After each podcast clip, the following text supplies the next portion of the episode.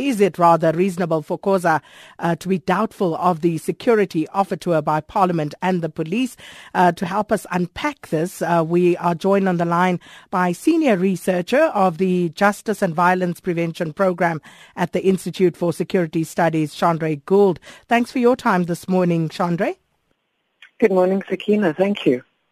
So Dr. Khoza has been quoted as saying uh, that there were issues of trust in her accepting the protection that has been offered to her. Do you think that her concerns are legitimate? Well, it seems to be perfectly rational to be fearful in the highly charged political context that we're in right now. But there were a number of reasons that she cited for her wavering on accepting um, high-level SAPS security in particular. And one is that she was concerned about uh, subjecting her friends that she's been staying with for security reasons to state security. So trust was one of them. There were other factors that she was considering. But given the statements made by the Minister of Police recently in relation um, to the vote of no confidence, saying that uh, MPs who voted with their so-called conscience um, would be committing political suicide um, and that the criminal justice system has really been an important piece in a high-stakes game of political chess. I think it's also perfectly rational to be mistrustful of the protection she might be offered.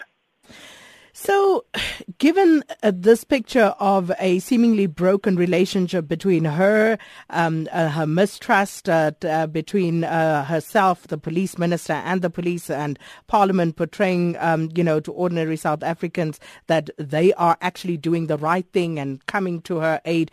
Um, what are we to make of this as ordinary South Africans uh, when she now refuses to take up this uh, offer of security? If something were to happen, you know, how how are we to interpret this?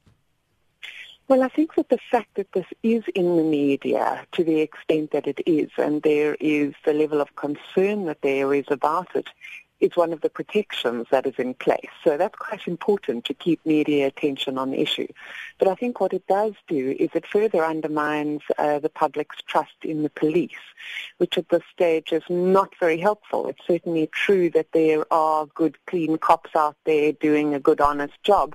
But we've also seen over a number of years how the criminal justice system, key positions in the criminal justice system have been filled by people who appear to have been been appointed for political reasons.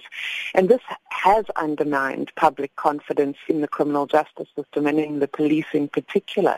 So I think this is just another incident that um, confirms that the public uh, public mistrust in the police, and that's a pity. We can't really afford that at this stage. And what other option does he ha- she have? Certainly, she appears to be considering the option of accepting some kind of private security. Um, she, of course, uh, has also said that she has friends and volunteers who are protecting her. I mean, these really are her options, um, and to keep it in the media, keep this public. Well, thanks so much for your time this morning, uh, Chandre Gould, who is a senior researcher in the Justice and Violence Prevention Program at the Institute for Security Studies. Sakina Kamwendo on SAFM.